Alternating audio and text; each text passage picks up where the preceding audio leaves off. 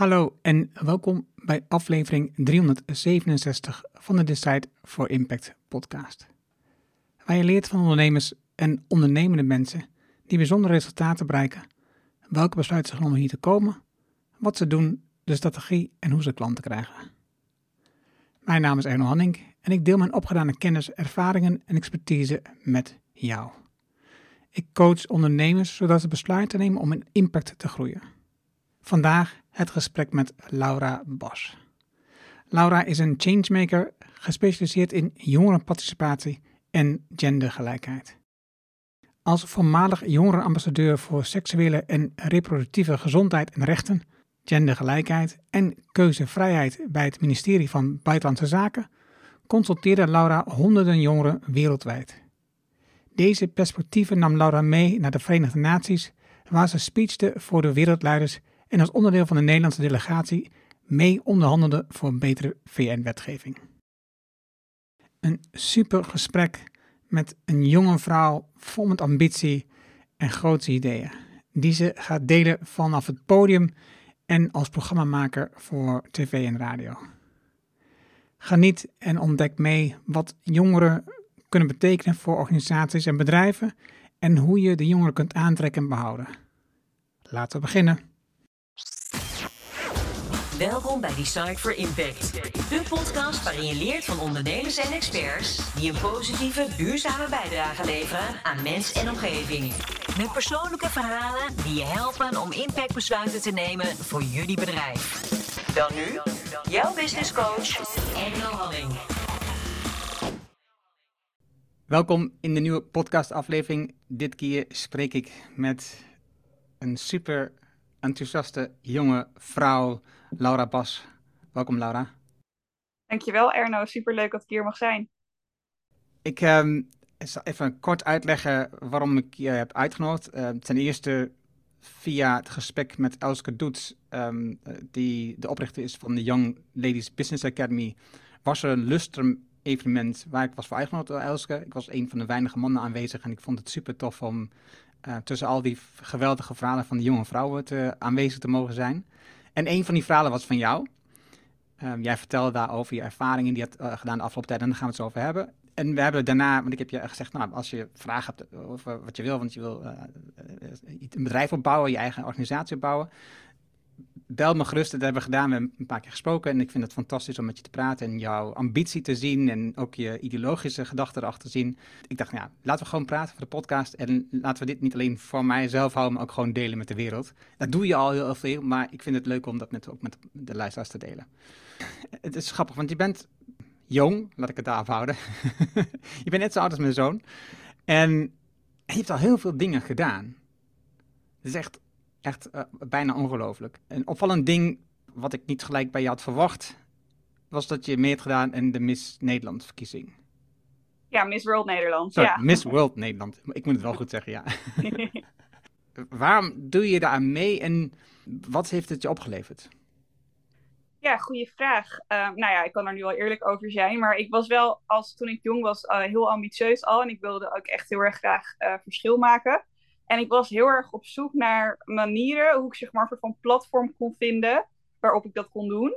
Uh, en ik heb, dat is nu inmiddels drie of vier jaar geleden, toen heb ik uh, gesolliciteerd bij de Nationale Jeugdraad op een functie als jongerenvertegenwoordiger mensenrechten en veiligheid. En toen heb ik, uiteindelijk ben ik ergens halverwege de sollicitatieproces uh, ben ik afgevallen. Um, en dat was echt heel erg mijn droom. En toen dacht ik van, oh jeetje, maar wat ga ik dan nu doen? En toen had ik heel erg die overtuiging van: oké, blijkbaar ben ik inhoudelijk nog niet sterk genoeg. Dus om, op dat soort, om via dat soort platformen um, ja, mijn boodschap te verspreiden over het belang van jongerenparticipatie en gendergelijkheid, zal ik straks wat meer over vertellen. Dat lukte niet. En toen dacht ik van, wat is dan wel een ingang waar ik dus wel mezelf kan laten zien en een podium kan pakken, waar ik misschien, waar, waar ik misschien wel goed genoeg tussen aanhalingstekens uh, voor ben. En ja, ik was een jonge vrouw. Uh, ik vond het ook, ik, ik vind, vind het leuk, net als de meeste jonge vrouwen, om er goed uit te zien. Uh, ik ben ook wel een vrouwelijke vrouw. Um, en toen ging ik heel erg op zoek. En toen dacht ik van ja, wat kan ik, hoe kan ik dit dan inzetten? En toen kwam ik dus eigenlijk bij, bij misverkiezingen uit. Wetende dat er ontzettend veel stigma op, op zit en een stereotypering. En toen ben ik eigenlijk onderzoek gaan doen. En toen kwam ik erachter dat Miss World, uh, ik verbeter je net al, het grote verschil tussen Miss Nederland en Miss World is dat Miss World geen uh, bikinironde heeft. En op de website en hoe ze zich profileren naar de buiten, buitenwereld lijkt het heel erg alsof ze inderdaad echt dat uh, innerlijke aspect heel erg belangrijk vinden, wat natuurlijk deels ook zo is. Um, en nou ja, daar had je ook dus bij die misverkiezing moest je ook je eigen project opzetten. En daarin werd je uh, heel erg vrijgelaten. Dus je mocht helemaal zelf bepalen hoe je dat ging doen, als het maar een maatschappelijke bijdrage was. En toen ging er mij eigenlijk een belletje rinkelen dat ik dacht van oké, misschien ben ik hier wel goed genoeg voor. En dan kan ik en dat, dat hè, wat je als jong, jong meisje, jonge vrouw hebt, dat je het ook wel leuk vindt om er goed uit te zien, combineren met een maatschappelijke impact maken. Um, ja, en toen ben ik daar eigenlijk begonnen. Maar ik had wel altijd die lange termijn visie. Want ik wilde eigenlijk eerst. Um, toen ik, heb die, ik heb hiervoor ook de. Voordat ik dus jongerenvertegenwoordiger op ging solliciteren, ook de werkgroep uh, van de NJR Mensenrechten en Veiligheid gedaan. Even voor de achtergrond. Dat is dus een, een werkgroep. En het hoofd van die werkgroep, dat is de jongerenvertegenwoordiger. En tijdens die werkgroep kwam ik ook in aanraking met mijn huidige functie. Uh, als deze podcast online is, dan ben ik volgens mij, ja, ben ik nog wel net in mijn functie. Ik zit in, mijn laatste maand. Um, en toen had ik dus van die functie gehoord. En toen dacht ik van, oké, dit wil ik. Maar ik dacht wel van, ik moet dus eerst meer ervaring opdoen. En daar kon die misverkiezing en, en dat aspect van uh, maatschappelijk van je eigen project opzetten enorm bij helpen. Um, dus ja, zo eigenlijk. Goed om te zeggen, want je zei het net al, hè, dus we zitten nu op 4 oktober 2022. Ja. En dit is je laatste maand uh, als vertegenwoordiger van de VN.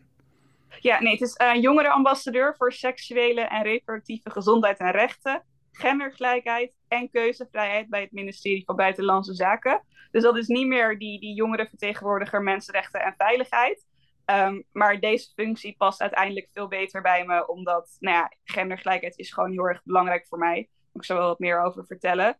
En uiteindelijk, hè, alles is op zijn plek komen te vallen. En is deze functie gewoon helemaal Laura. En was jongerenvertegenwoordiger mensenrechten en veiligheid dat ik ook heel erg leuk gevonden. Maar die functie lag niet zo dicht bij mijn hart als, als deze functie. Oké, nu ben ik benieuwd. Want to, toen je in, die, in het proces zat van die, van die sollicitatie voor die eerste functie. Um, dat, blijkbaar was dat je droom, was dat uh, wat je wilde, per se wilde doen. Hoe kwam je tot dat inzicht, tot die droom? Hoe kwam je, waarom was dat zo belangrijk voor jou? Ja, ik denk dat ik als, als klein meisje eigenlijk al droomde om een keer bij de VN te mogen spreken. Uh, en ik ben ook als, van als kind af aan best wel sterke mening graag willen uitspreken. Was ook op de middelbare school, uh, zat bij de schoolkrant, bij de debatclub. Dus ik was altijd heel erg bezig met mijn stem laten horen. Um, ja, en toen ik erachter kwam dat je je stem ook op een groot podium kon laten horen. En zelfs als, als jongere al naar de VN kon gaan. En, en zo met jongeren kon spreken en hun boodschappen daar kon laten horen. Het was gewoon dat ik dacht, ja, nee, dit, dit, dit wil ik. En ja, waar komt dat dan vandaan? Uh, nou ja, ergens heb ik ook gewoon, dat is misschien een minder mooie kant, maar ja, ook wel mijn kracht, dat ik ook wel erg graag gezien wil worden. Wat andere mensen misschien minder hebben. Uh, ja, vind ik het heel fijn om gezien te worden en op een podium te staan. Um, dat deels mijn zwakte, maar deels ook mijn kracht. Uh, ja, en ook gewoon brede maatschappelijke interesse in combinatie met het hebben van een, een sterke mening en, en ook echt wat willen veranderen. Geloven dat het anders kan. En waarom is dat een zwakte? Graag gezien willen worden. Ja, dat is een goede vraag. Misschien ook het, het, het label wat we daaraan plakken.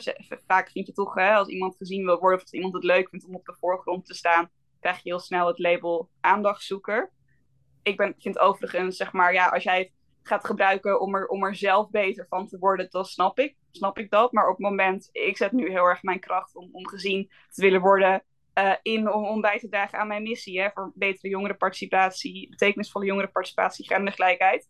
En dan vind ik het wel een kracht. Maar op het moment dat jij het dus inderdaad gaat gebruiken voor je ego, dan vind ik het meer een zwakte. Dat is een mooi onderscheid. Die gendergelijkheid, dat is een belangrijk onderwerp voor jou. Zo niet het belangrijkste onderwerp. Wat, wat betekent dat voor jou? Waar, waar, waarom is het zo belangrijk?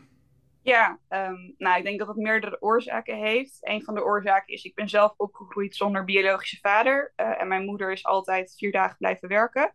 En ik merkte als kind al heel erg dat daar een stigma op lag. Mensen vonden het heel erg moeilijk om te kunnen accepteren dat mijn moeder um, en vier dagen werkte, maar gelijktijdig ook moeder kon zijn en, en, en dat goed kon doen. Ehm, en als, als kind heb ik gewoon heel veel herinneringen dat mensen daar toch altijd naar vroegen. Uh, dat gebeurde ook op de basisschool, middelbare school. Want uh, uiteindelijk, mijn moeder heeft toen ik anderhalf dus een stiefvader gekregen. En die zie ik als, ook wel gewoon als mijn eigen vader inmiddels. Uh, maar ik merkte toch heel vaak ook op middelbare school dat ze er dan achter kwamen dat dan en mijn stiefvader en mijn moeder veel werkten. En dat ik toen al de vraag kreeg van, oh, maar hebben ze dan wel tijd voor je? Ben je niet zielig? Um, dus uit mijn jeugd daar gewoon veel herinneringen aan. Maar wat voor mij een ongelofelijke trigger is geweest, is toen ik op een gegeven moment zelf 20, 21 was en begon met werken. Dat ik toen heel vaak de opmerking kreeg dat mensen zagen heel erg dat ik ambitieus was. En dat ze dan zeiden van, uh, goh, maar hoe ga je dat dan doen later als je kinderen krijgt? En ik heb ook wel eens de opmerking gehad dat iemand tegen mij zei van, ja, leuk al die ambities, maar word gewoon lekker moeder. En iedere moeder is een goede manager. En dat gaf me een soort van flashbacks naar al die dingen uit mijn jeugd, waarin ik ook die opmerkingen kreeg. En dat ik toen ineens dacht van, we zijn nu twintig jaar verder en er is gewoon nog niks veranderd. En dat, dat, dat heeft zo'n vuur laten doen branden, dat ik echt dacht van ja, nee, dit, dit, kan gewoon niet. En even los van het feit dat het gewoon heel erg raar is dat wij vrouwen dat label opleggen. En ieder onderzoek laat zien dat diversiteit op betere keuzes lijkt. En kinderen er juist veel meer baat bij hebben als zowel een vader als een moeder aanwezig is in, in, in het leven. En niet alleen de moeder alle zorg op zich draagt. Um, ja, gewoon ontzettend veel passie en, en kracht om dat te willen veranderen. En ook echt daadwerkelijk in geloven dat het kan en dat het beter is. Um, gendergelijkheid, hè? Nu, nu eh, denk ik, oh, dat is een grappige link, gendergelijkheid. En dan ga je meedoen aan de Miss World verkiezing. Ja. Waarbij je dus juist die andere kant waar je zegt, ja, daar benadrukken we het vrouw zijn enorm. Ja. De, neiging is natuurlijk, als je wilt, eh, kan, ik me voorstellen, ik praat uit de dingen die ik lees voor duidelijkheid. Ik ben geen vrouw, dus het is ingewikkeld om erover te praten. Maar de, ik, de dingen die ik lees hierover, de neiging natuurlijk als vrouw om te overleven in een gedomineerde mannenwereld van wit, uh, 45 plus mannen met zeven vinkjes. Als je in die toppositie zit uitkomen, is dat je je gedragen gaat als die man. En dat je gaat aanpassen en je gaat gedragen als een man en al die dingen doet die verwacht worden van de mannelijke collega's om je heen. Hoe zie je dat? Hoe zou je als vrouw, die rol ook kunnen innemen? Ja, ik denk dus juist, ik geloof heel erg dat daar ook wel de kracht ligt om dus dat inderdaad niet te doen. En gewoon het vrouw zijn en het vrouwelijk zijn en weet je, er goed uit te zien. En ik wil niet, iedereen moet gewoon doen waar hij zich lekker bij voelt. Maar ik vind het heerlijk om bijvoorbeeld wel lekker in een jurkje rond te lopen en er heel vrouwelijk uit te zien.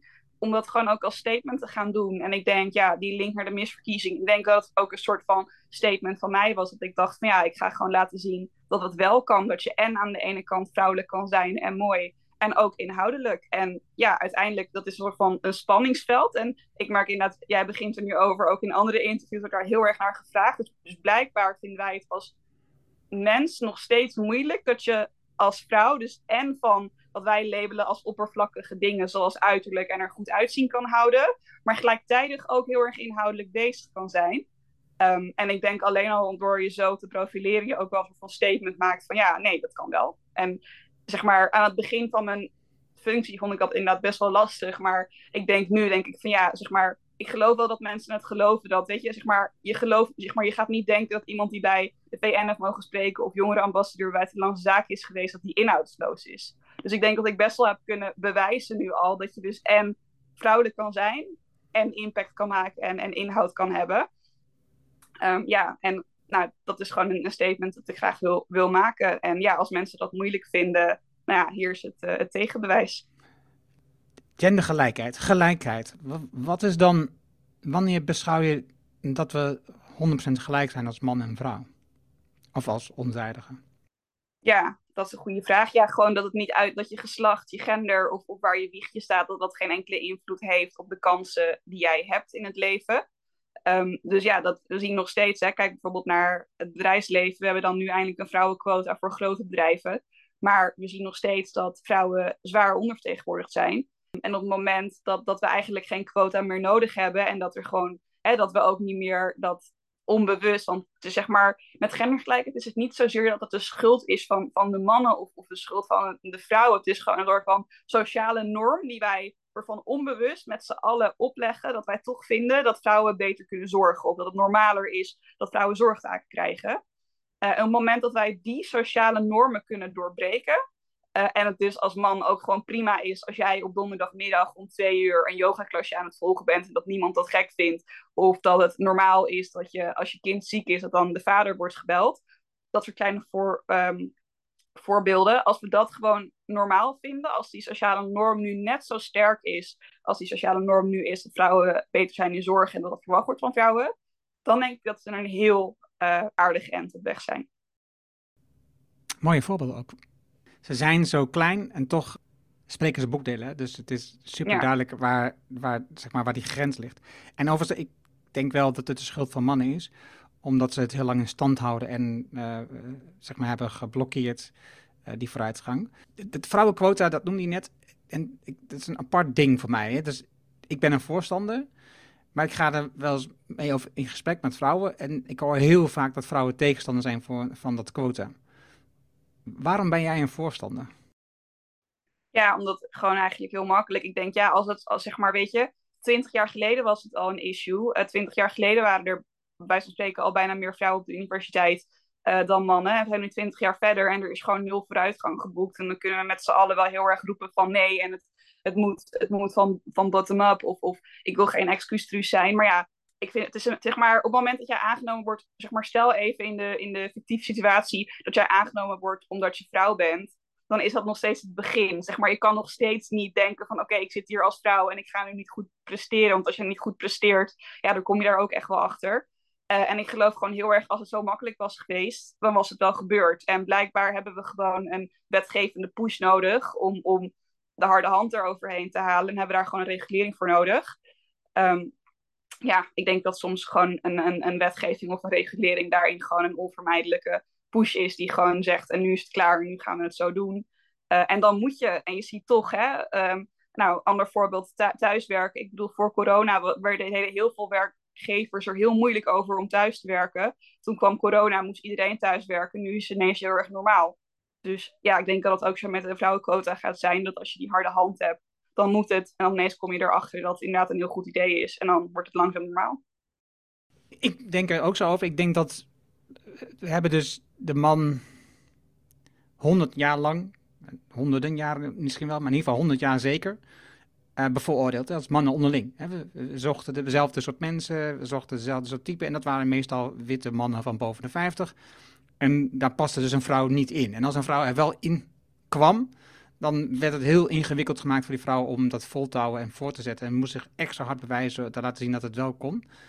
En dus ik denk ook dat een quota een goed idee is. En ik ben het met je eens. Ik denk dat als situatie je, waar, waarvan duidelijk is dat je daar als maatschappij naartoe wilt groeien. En het lukt niet over langere periode, dat is, dat is herkenbaar. Dat er gewoon regelgeving nodig is om het te organiseren afspraken met elkaar vanuit de overheid opgelegd, vanuit de staat opgelegd, waarbij je zegt: Oké, dit gaan we gewoon zo doen, want dit is waar we naartoe willen. En het gaat nu niet snel genoeg, we moeten het gewoon zo organiseren. zoals met bijvoorbeeld nu de stikstofdiscussie of met de energietransitie. Er zitten zoveel dingen in waarvan we weten waar we naartoe moeten. Maar als we het overlaten aan de marktwerking, want dat is eigenlijk, dat met die vrouwenquote, dat is eigenlijk hetzelfde. Dat is ook gewoon, we zeggen nee, dat is de marktwerking van onderop, dat moet allemaal zelf. De marktwerking werkt gewoon niet altijd. Het is een goed idee, maar het werkt lang altijd niet. En dus we moeten gewoon soms andere dingen organiseren om dit te doen. Dus ik ben het helemaal met je eens, Laura. Ik vind het fantastisch dat je er zo in staat. Ik heb eerder met Sophie van Gol gesproken hè, in de podcast. En een belangrijk element, wat ik dus ook zie in die gelijkheid, is het verdienen. Hè, dus het inkomen wat we krijgen. Hè. Dus, dus als je het boek van Sophie leest, uh, dan zie je de voorbeelden van vrouwenberoepen die gewoon minder verdienen. Hè? Dus uh, er zit een grappig voorbeeld van, van een beroep wat eerst een vrouwberoep was, maar vrouwen ja. weinig verdienden. Werd het mannenberoep. Programmeren was dat, ja. Ik, ik ken dit boek ook uh, heel goed, ja. En ik denk, dit is absurd. Het kan niet waar zijn, maar het is dus, het is dus gewoon echt waar. Hè? Dus de zorg, onderwijs, huisartsen, noem maar op. Als vrouwen veel in die beroepen komen, gaat, gaat zeg maar, de prijs ja. omlaag. De wet, de wet van Sulero is dit, ja. Dankjewel. En maar wat want jij vertegenwoordigt dit soort dingen in nou ja, dit soort organisaties als de VN en uh, Buitenlandse Zaken en, en, Binnenlandse Zaken. Dus je zit in die uh, zeg maar, omgeving van, van, van overheid op dat vlak. wat denk jij dat we moeten veranderen om dit te doorbreken? Om ervoor te zorgen dat die gelijkheid op dat niveau ook komt? Want ik vind hem super belangrijk namelijk. Ja, nou sowieso, kijk, als we kijken naar de loonkloof, dat is natuurlijk gewoon heel erg meetbaar. Ik bedoel, ja, dat vinden heel veel bedrijven niet leuk, maar je moet daar gewoon transparantie in geven. En je kan natuurlijk gewoon een jaarlijkse audit doen bij bedrijven, waarin dus er onderzoek naar wordt gedaan en dat ze zeggen van, goh, we zien dat uh, mannen die vergelijkbare ervaring hebben, uh, zoveel meer verdienen dan vrouwen. Dat kan je natuurlijk allemaal heel transparant en heel openbaar maken. En ik snap dat dat voor bedrijven niet fijn is als iedereen kan weten wat de ander verdient. Maar daarin ja, creëer je wel een soort van transparantie. En uiteindelijk vind ik, zeg maar, die hele, ja, dat geheimhouding, dat vind ik uiteindelijk ook helemaal niet meer zo meer van, van deze tijd. Want je, zeker, nou we gaan nu wat meer richting een recessie, maar toen het nog heel erg goed ging in de arbeidsmarkt. Kijk, als jij, zeg maar, werkt binnen een bedrijf en jij denkt dat je een super goede salarisonderhandeling hebt gedaan en de andere kant die denkt, nou, we hebben hem of haar lekker onder de duim gehouden, wij zijn er ook uh, goed, van, goed mee weggekomen. En jij staat een keer in de lift met je collega of je bouwt een goede band op. En je hoort ineens dat jouw collega die hetzelfde werk uh, verricht, 1000 euro meer per maand verdient. Ja, dan heb je zo'n vertrouwensbreuk, dat komt nooit meer goed. En dan ga je gewoon weg. En ik heb dit ook om me heen bij, bij leeftijdsgenoten, uh, wel voornamelijk vrouwen, ook meegemaakt. Dus dan kan jij als bedrijf hè, nog zo'n oude overtuiging hebben van nou, we hebben hier een goede slag uitgeslagen. Maar op de lange termijn is het gewoon ontzettend, uh, ja, verlies je heel veel geld. En ik geloof dat het een kwart van iemands jaarsalaris kost om, om een nieuw iemand aan te nemen. Dus je bent gewoon 50% duurder uit uiteindelijk. Ja, en als je dat op de, lange termijn hebt, dus aan de lopende band, dan kost je ontzettend veel geld. Dus ja, wees daar gewoon lekker transparant in. Maak het openbaar. En ja, dat is ook weer zo'n soort van marktwerking overtuiging. Dat ik denk, ja, dat is de oude economie dat gaat niet meer werken in uh, 2022. 100% eens. het is uh, een apart gesprek wat dit, als we elke keer zo met elkaar eens zijn. ja, je moet wel wat kritischer zijn, Erno. nee, dat kan. Dit is precies hoe ik over nadenk. Dit is gewoon, ik, dus, ik denk ook transparantie op, op lonen, dat is, dat is cruciaal in we hebben nu heel veel discussie van bedrijven die niet de juiste mensen kunnen vinden in het werk. Hè. Dus er heel veel uh, plekken is er tekort aan um, goede arbeidskrachten het, is gewoon, het is gewoon echt totale onzin. De mensen zijn er gewoon, als we, als we werkplekken maken die, gewoon, die je zelf ontwikkelen, waar je autonomie hebt, waar je uh, verbinding vindt met je collega's. En dat kan dus heel moeilijk als je erachter komt dat ze veel meer verdienen, bijvoorbeeld. Um, het, het, al dat soort dingen, als je dat goed organiseert, dan, dan heb je mensen genoeg die bij jou willen werken. Maar het, maar de marktwerking zegt nee, we moeten gewoon winstmaximalisatie hebben. Dus we moeten de mensen die bij ons werken zoveel mogelijk omlaag houden en zo lang mogelijk zo laag mogelijk houden. Want dan verdienen wij als aandeelhouders meer. En ja. dat, is, eh, dat is een positie die in mijn optiek, wat je al zegt, in 2020 gewoon niet meer kan, wat mij betreft. Niet meer, niet meer houdbaar is, nee. En je ziet nu ook heel erg, dat is ook ja, misschien is dat toch ook een sociale ontwikkeling. Dat omdat we wat welvarender zijn dan de generatie van onze ouders, dat mijn generatie, millennials, Gen Z, dat wij ook heel erg dat stukje impact willen maken, willen bijdragen. En ja, het is, het is nu veel minder cool om te, om te zeggen dat je voor, weet ik veel, voor Shell werkt. Dat is eigenlijk al een soort van, hè, mensen vinden het soms wel een beetje schaamtevol om daarover te hebben. Of die krijgen daar kritiek voor. Dan bijvoorbeeld toen onze ouders voor Shell gingen werken. Nu gaan we liever voor een bedrijf werken, voor een start-up waar je impact kan maken. Of vinden duurzaamheid belangrijk. Nou ja, mental health speelt enorm onder jongeren. Uh, dus ik denk dat dat soort dingen inderdaad allemaal gewoon oude economie zijn. Dat inderdaad gericht op winst uh, niet bijdragen aan de economie. Ik denk dat daar ook social media en het feit dat de wereld zo open is. Dat je zeg maar vroeger daar denk ik veel over na. Vroeger zag jij niet, zeg maar, de impact die een bedrijf had op een ander land. Je, hoorde er wel van. Maar nu kan je gewoon op, social media, op, op internet, met alle beelden, je ziet hoe andere mensen het hebben. En ik denk dat je je daardoor ook veel minder kan verschuilen daarachter. En dat, ik denk dat dat uiteindelijk dat gevoel van wat willen bijdragen alleen maar aansterkt. En gelijktijdig heeft social media er ook voor gezorgd dat gemarginaliseerde groepen zichzelf ook beter kunnen vinden, waardoor die ook weer een stem hebben gekregen. Omdat dat een ontzettende verschuiving uiteindelijk ook in de economie uh, gaat veroorzaken. Je hebt met veel jongeren gesproken. Zeker. Tot nu toe. En ik gok dat je dat de flop laat doen. Het beeld wat jij nu schetst, hoe jij erin staat, eh, wat betreft bijvoorbeeld deze economie gedacht, wat betreft impact maken, wat betreft gender equality. Wat zijn de meest zeg maar, de meeste worstelingen die je hoort van jongeren? Wat, is, wat, wat komt het meeste naar boven? Over de wereld dan, hè, voor duidelijkheid. Ja, ik denk dat, dat jongeren zich heel erg zorgen maken over dingen. Maar wat ik, en dat is ook, we hebben het heel erg over gendergelijk gendergelijkheid gehad. Dat is één component voor iets waar ik heel erg voor sta. Andere is betekenisvolle jongerenparticipatie. Wat ik heel erg zie, en dat is ook in, in Nederland, maar zeker in landen waar um, het toch lastiger is om, om politici of, om lokale besluitvormingsprocessen te bereiken, dat jongeren ontzettend worstelen met dat ze heel graag iets willen veranderen, maar het gevoel hebben dat ze tegen een systeem aanlopen waarin ze zeg maar niet naar binnen komen omdat ze gezien worden als, als, als jong, als ze het niet hebben van genoeg ervaring, niet serieus genomen worden. Um, dat toch een oude garde daar inderdaad zit, die, die denkt allemaal te weten. Um, en we leven nu in een wereld waar de helft van de wereldbevolking onder de 30 is. En we zien, ja, in sommige landen loopt dat zelfs op tot 75% van de bevolking. Dus ook daar zitten we in een soort van enorme transitie, waarin we gewoon jongeren serieuzer moeten gaan nemen en jongeren actief moeten gaan betrekken in uh, besluitvorming. Want het is ook hun toekomst waar, waarover we bepalen.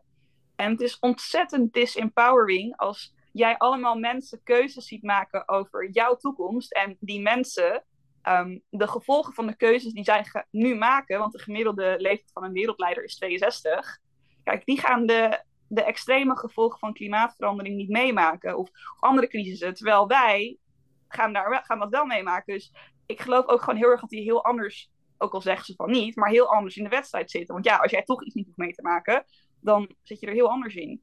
En daar struggelen jongeren ontzettend mee, dat ze heel graag serieus genomen willen worden, maar niet die ingang krijgen of, of niet die bevoegdheid.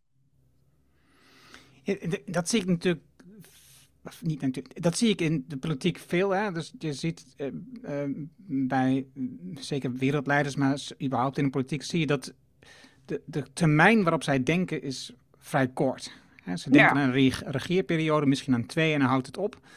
Um, nu was er bijvoorbeeld van de week, las ik een artikel dat ging over armoede. En dus kinderen die op school kwamen terwijl ze nog niet hadden gegeten. Want thuis was er gewoon geen eten. In Nederland wel te verstaan. Ja, hartverscheurend. En um, er wordt dan gezegd, daar gaan we aandacht aan schenken, daar gaan we iets mee doen. Maar de verwachting is nu al dat ze dat dus deze regeerperiode niet gaan realiseren. Nee. Ik begrijp het gewoon niet. Nee, ja. Ja, en dat is dan toch weer allemaal met, je hebt natuurlijk al die belangen inderdaad die samenkomen. En ik zeg ook niet dat het makkelijk is. Maar ik denk wel dat we dat beter kunnen doen. Ehm, ja, en ik heb het antwoord op heel veel vragen ook niet. Maar ik denk zeker dat een, echt een, een, component daarin kan zijn die daaraan kan bijdragen. Is inderdaad gewoon structureel jongeren erin betrekken. En ik geloof ook gewoon heel erg in de kracht van, van onderwijs, de kracht tot hè, dat je jezelf verder kan ontwikkelen, dat dat heel belangrijk is.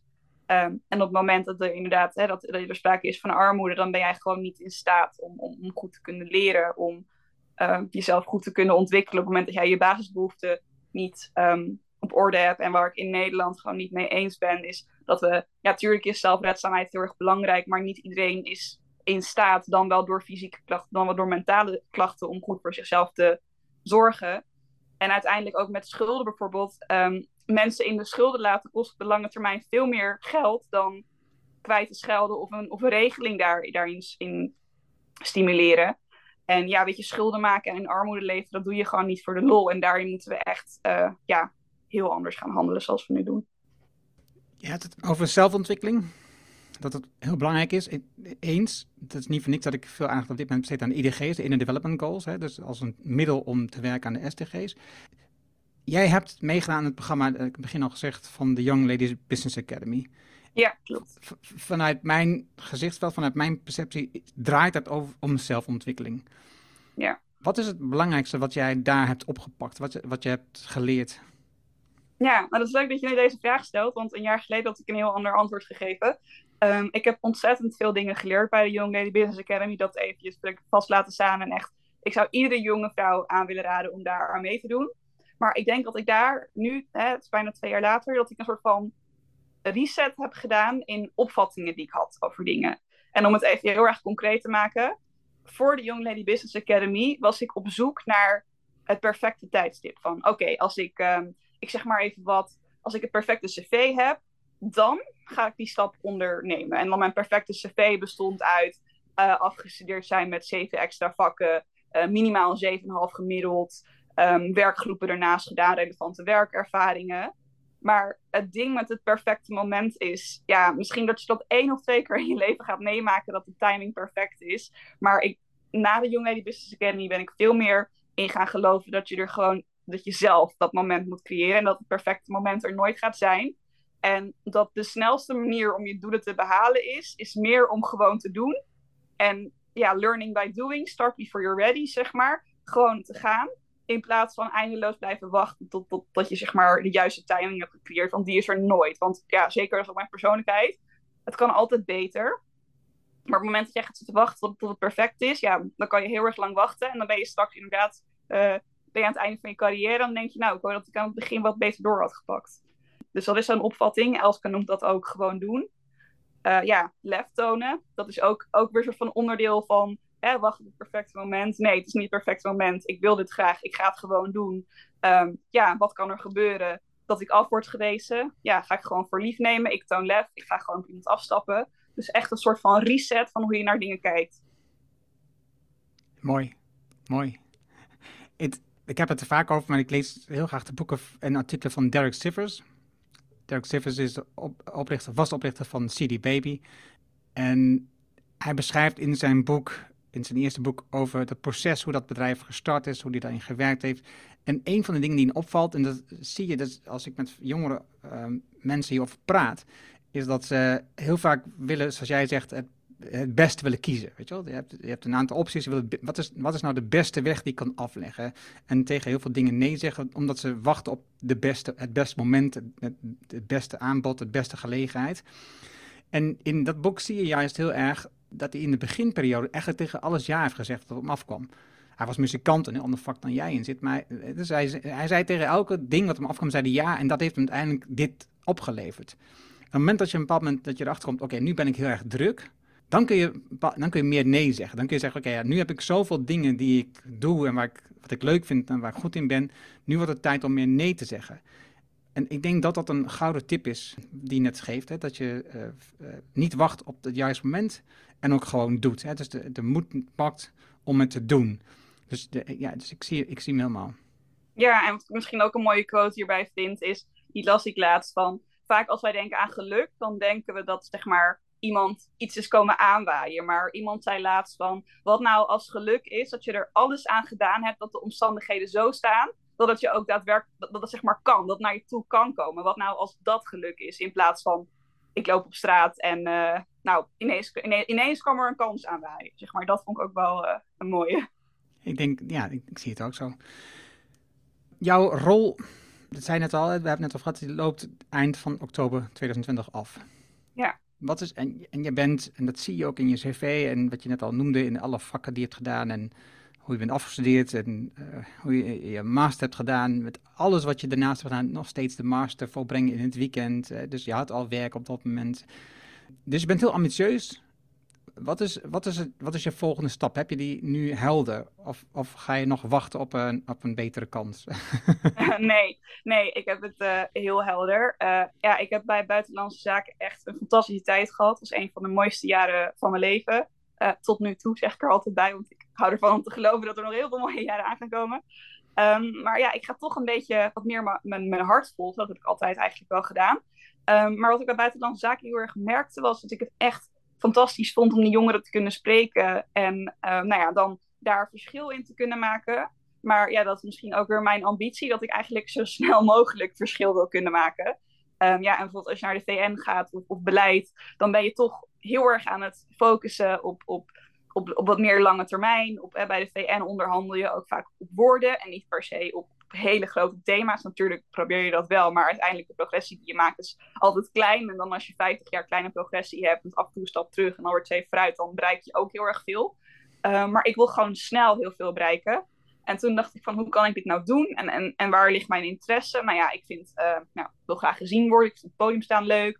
Um, snelheid, goalgetter, ambitieus. Um, dus ik wil eigenlijk wat meer richting de kant van uh, de media. En ik wil eigenlijk misschien wat meer richting programmamaker gaan over uh, kansenongelijkheid. En zo aan de ene kant vooral mensen informeren, wakker schudden. Uh, en aan de andere kant wil ik ook heel erg graag verder met public speaking. Dus ook weer, want op tv dan informeer je mensen. Maar op het moment dat je op een podium staat, dan kan je ook connectie maken met het publiek. Zaadjes planten. Mensen, ja, een goed gevoel weg laten gaan. Uh, die twee dingen, dat wil ik eigenlijk me verder op gaan focussen. Uh, ik ben nu ook, uh, ik loop nu ook zeg maar stage bij, bij NA Nieuws slash AT5, um, bij het jongerenkanaal. Dat gaan we helemaal onder handen nemen. En dan verder met public speaking. En ook nog wel een beetje, ja, een beetje misschien consultancy en dan bedrijven adviseren, organisaties moet ik eigenlijk zeggen, over betekenisvolle jongerenparticipatie. Um, dus echt heel erg actief blijven bij mijn missies. Uh, dus gendergelijkheid en betekenisvolle jongerenparticipatie. En daar proberen zo snel mogelijk heel veel impact mee te maken. Laten we even die, dat laatste stuk pakken. Consultants uh, advies geven aan bedrijven. Wat, wat zijn je eerste tips aan een bedrijf als ze meer willen doen aan jongerenparticipatie? Ja, dat is eigenlijk heel simpel. Kijk, je ziet heel vaak in organisaties dat ze dan eh, ze proberen het wel. Hè. Dan hebben ze bijvoorbeeld een, een jongere MT. Ja, daar ben ik dus echt geen voorstander van. Dan denk ik echt van ja, doe ik dat jongere MT op en zet gewoon daadwerkelijk een jongere op, op gelijke voet in het MT. dat is een hele, hele makkelijke tip. Ehm, zorg gewoon dat in alle lagen van de besluitvorming jongeren mee, meekijken. Dat is um, heel erg belangrijk. En, en luister ook naar ze. Vraag aan, vraag aan gewoon, breng de jongeren bij elkaar. Vraag aan hun, goh, wat vinden jullie nou heel erg goed van gaan? Waar, waar, krijgen jullie energie van? Um, en waar lopen jullie nou tegenaan? En ik heb hier ook samen met uh, generatie-expert Aart Bondkoning uh, onderzoek naar gedaan. Uh, ik leer ook heel veel van Aart. En ik ben ook al vaker met hem wezen meelopen. En dan zie je dus dat heel vaak de dingen die jongeren zeggen, waar zij energie op verliezen, dat zeg maar de oude garde dat ook heeft. Alleen die zitten gewoon al zo in het systeem, zo in, in die sociale cultuurnorm, dat ze het eigenlijk niet meer zien. Op het moment dat jongeren dat dan aanstippen, dat ze dan eens denken van, oh ja, ja, maar die lange vergaderingen, ja, dat vind ik eigenlijk ook niet zo efficiënt. Dus ja, gebruik gewoon, ik geloof heel erg dat de kracht is van um, de nieuwe generatie, of nou millennials is of Gen Z, dat wij betreden zo'n organisatie en wij lopen tegen dingen aan. En het is aan ons de, de, ja, de missie om, om die verouderde dingen, dingen waar wij tegenaan lopen, te verbeteren, te updaten. Dat is ook wat, zoals Aart het heel mooi, uh, die kan net iets mooier brengen dan ik. Um, en, en dat we daarin, geef ons die vrijheid. Maar laat ons niet verdrinken, laat ons niet helemaal in het diepe. Want gelijktijdig hebben we ook die mensen die heel veel ervaring hebben, heel hard nodig, die ons daarin kunnen begeleiden. Dus heel erg van samenwerkingsverband, waarin jongeren dus in de organisatie de grens opzoeken en, en, en de processen gaan updaten en daarin begeleid worden door, uh, ja, door oudere generaties.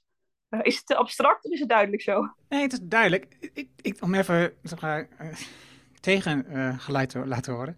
Maar die, die oudere generatie heeft toch heel veel ervaring. Die weten toch hoe de paden lopen. Die weten hoe het werkt. Hè? Dus uh, je hebt ook ervaren bij de VN dat je, dat schreef je in een artikel, of in een interview had je dat uh, genoemd, hè, dat je soms gewoon moet accepteren dingen ja, niet precies gegaan en dat je, zoals je wenst, maar dat je zeg maar, de balans zoekt tussen twee tegenpolen en in het midden uitkomt om ervoor te zorgen dat je toch vooruit gaat.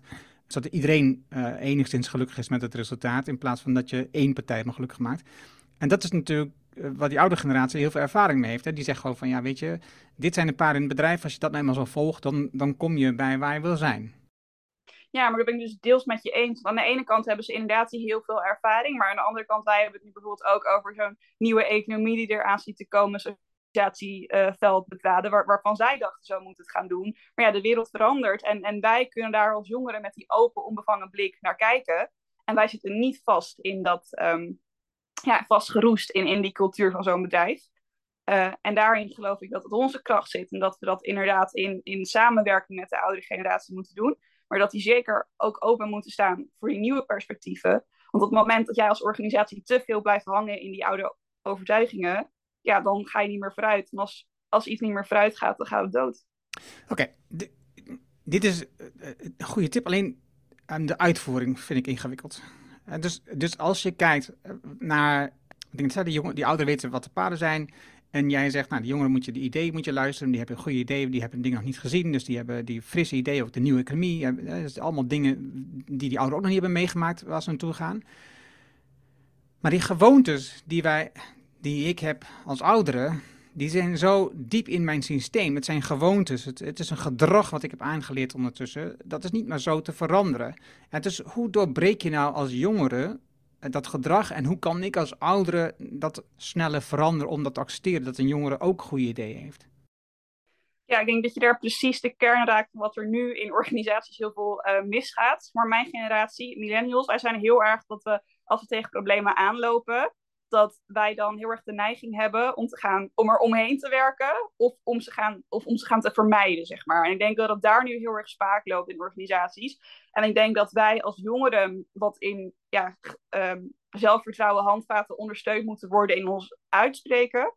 Um, en dat tegelijkertijd um, ja, de oudere generaties ondersteunen om ja, daar op, op een constructieve manier mee om te gaan, maar dat die conversatie wat meer op gang komt. Wat ik nu in organisaties inderdaad heel erg missie gaan, ook met de arbeidsmarkt, die zo makkelijk was van jongeren lopen tegen dingen aan, uh, geen zin om het aan te pakken, het idee hebben dat het veel te moeilijk is en dan maar weggaan. En eigenlijk moet jij als organisatie met beide partijen in gesprek blijven en zeggen waar ga ik nou mis? Oké, laten we gaan niet, we gaan niet uh, vermijden, we gaan met z'n twee tegenover elkaar zitten, we gaan het uitspreken en we gaan samen tot een oplossing komen. En ik denk dat daar bij organisaties nu heel veel winst zit te halen. Dus goed op de hoogte blijven wat er speelt en niet zorgen dat dus de jongere generatie gaat mijden. En voor mij klinkt het dus dat je heel veel gaat doen aan zelfontwikkeling. Dat je, dat je mensen eh, ontwikkelt in wat jij zelf al net al zei. Moet um, jezelf uitspreken, uh, wat je hebt geleerd bij Young Ladies Business Academy. En dat, en dat kun je natuurlijk leren van je collega's, maar als die ook zo terughoudend zijn, dan leer je dan natuurlijk niet van. En ik denk voor die oude collega's eigenlijk hetzelfde geldt. Ook zij moeten zich uitspreken in dat soort situaties, dat het, nou, wat het gedrag wat, wat wordt opgeroepen, dat dat niet uh, past. Want dan kun je namelijk erover in gesprek, ontstaat een dialoog en daar leer je van. We leren van de gesprekken onderling ja. en niet van een stelling die je zelf hebt aangenomen. En, ja. um, dus ik zie daar veel kansen, want dat zijn dingen die je niet echt leert op op een, in een opleiding. Het is, niet, het, is niet een onderdeel van een beroepsopleiding of van een opleiding die je volgt vanuit je werk of wat dan ook.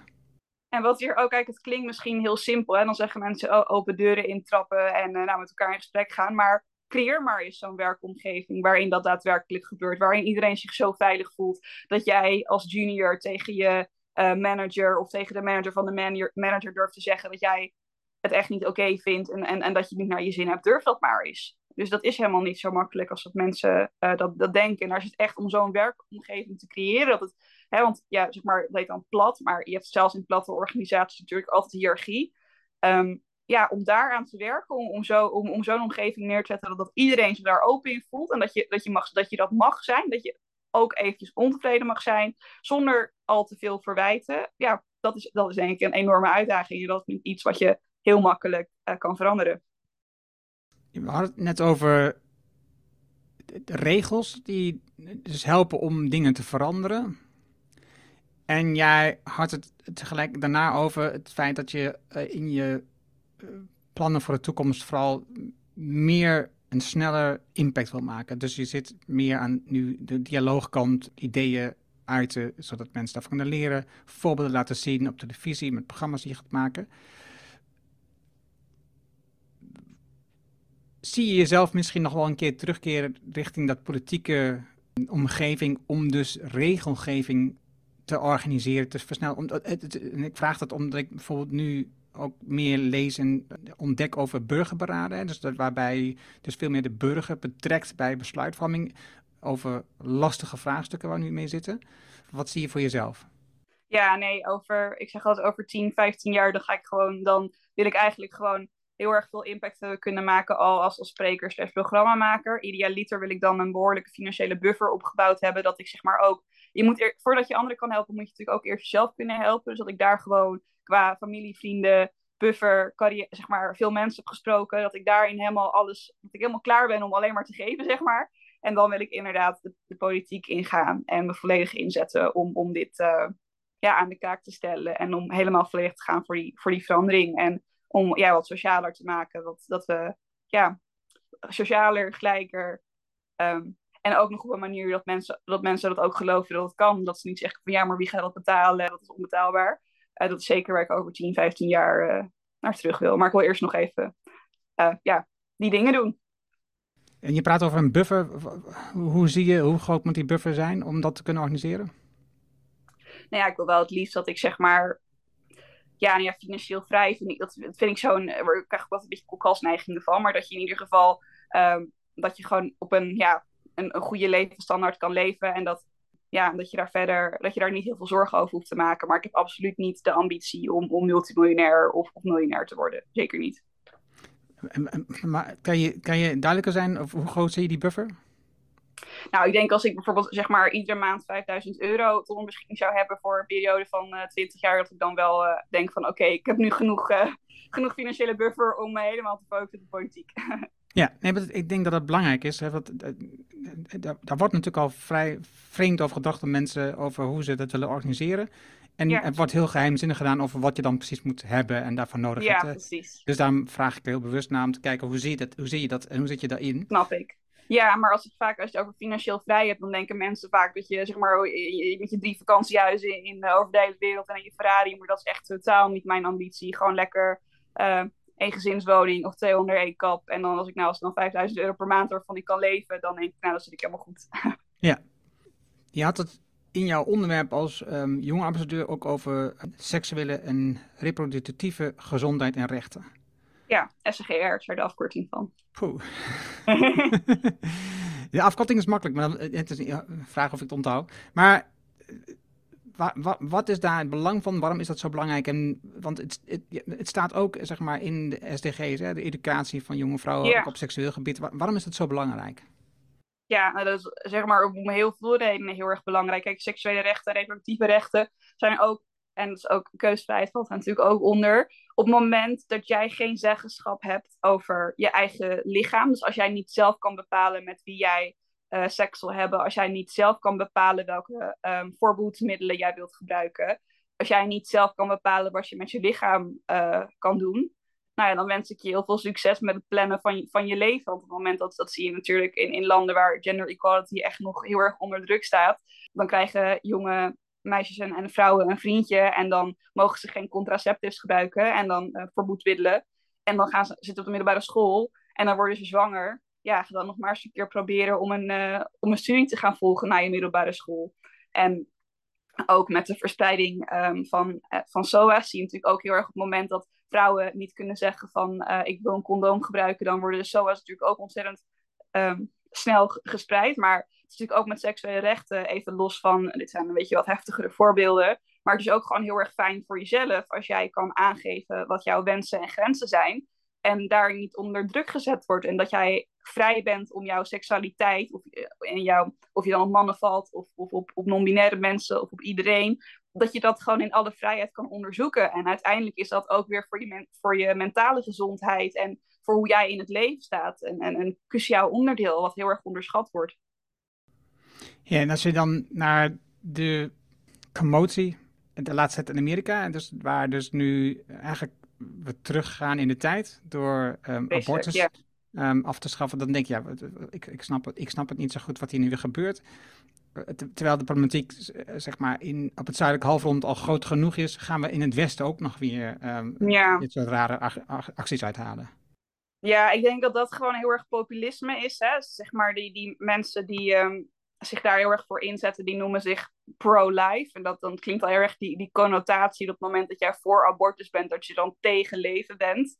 Uh, dat is ja, heel erg populisme, onderbuikgevoel natuurlijk. Hè? Als je mensen vertelt, ja, je bent een baby aan het vermoorden, nou, dan krijg je al buikpijn. Maar zo moet je er absoluut niet naar kijken. En het is deels populisme, onderbuikgevoel, maar ook een heel groot deel gewoon onwetendheid. Want zeg maar, je kan tegen abortus zijn. En ik denk dat wat, wat ik en wat andere uh, mensen die zich daar heel erg voor inzetten gemeen hebben met uh, mensen die tegen abortus zijn, is wij willen allemaal dat er zo min, zo min mogelijk abortussen plaatsvinden, dat, dat mensen niet ongewenst zwanger raken. Um, alleen wat, wat wij als voorstander voor abortus weten, is dat het afschaffen van abortus niet leidt tot minder, tot minder abortussen. Het, het enige wat het doet, is dat het leidt tot veel minder veilige abortussen. En dan krijg je dus die horrorverhalen over winkelhaken, die, die, die vrouwen die winkelhaken in hun baarmoeder stoppen of zichzelf van de trap laten vallen omdat ze maar van dat kind af willen. Um, en dat brengt alleen maar ontzettend. Dat, die schade is veel groter. Of een kind ter wereld zetten waar jij niet voor kan zorgen. Ik bedoel, laten we eerlijk zijn, zeker in Amerika is het systeem er helemaal niet zo goed voor. Dat als jij ongewenst zwanger, zwanger bent, dat, zeg maar de staat daar echt niet heel erg goed voor dat kind kan zorgen. Um, ja, die, die gevolgen zijn gewoon veel, veel groter. En daarin moet jij als vrouw gewoon die keuze uh, kunnen maken. En ja, die onwetendheid in combinatie met dat populisme en natuurlijk ook nog de christelijke waarden van de kerk, hè, van de, nuclear family, van het ideaalbeeld van um, ja, de man en vrouw die dan, die dan voor een hele leven samen blijven, dat allemaal koek en ei is. dat wordt daar nog heel erg aangedikt. En dat, dat is natuurlijk een ontzettende, uh, ja, daar wordt heel erg slim op, op ingespeeld, uh, op onderbuikgevoel. Terwijl ja, de werkelijkheid een heel ander verhaal is, maar dat weet maar een hele kleine groep. En wat er ook nog eens bij komt, is op het moment dat jij een verbod op abortus doet, is de mensen die geld hebben, die vliegen wel even naar een ander land waar ze wel een abortus kunnen plegen. Of die kopen wel even een arts om. Daar is ook gewoon onderzoek naar. Terwijl de mensen die dat niet kunnen betalen, die dus ook veel minder in staat zijn om voor dat kind te zorgen, uh, daar ook nog eens een keer dubbel hard door geraakt worden.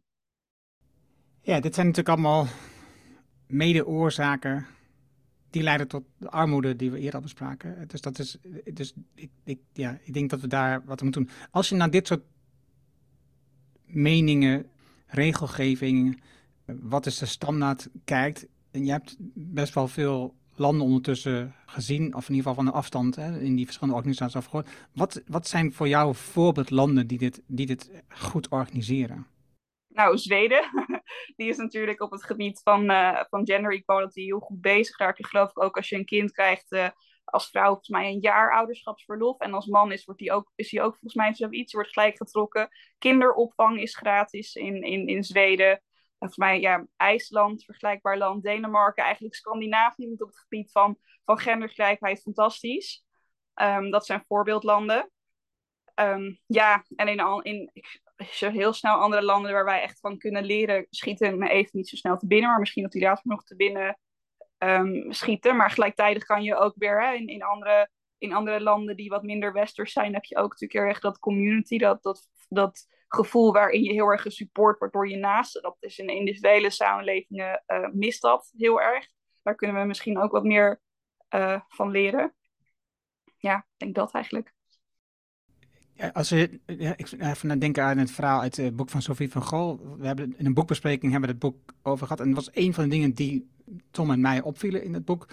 Was, hè, dus IJsland, op een bepaald moment, uh, de vrouwen hebben gewoon een landelijke staking georganiseerd. Ik ja. mijn hoofd was het vijf dagen.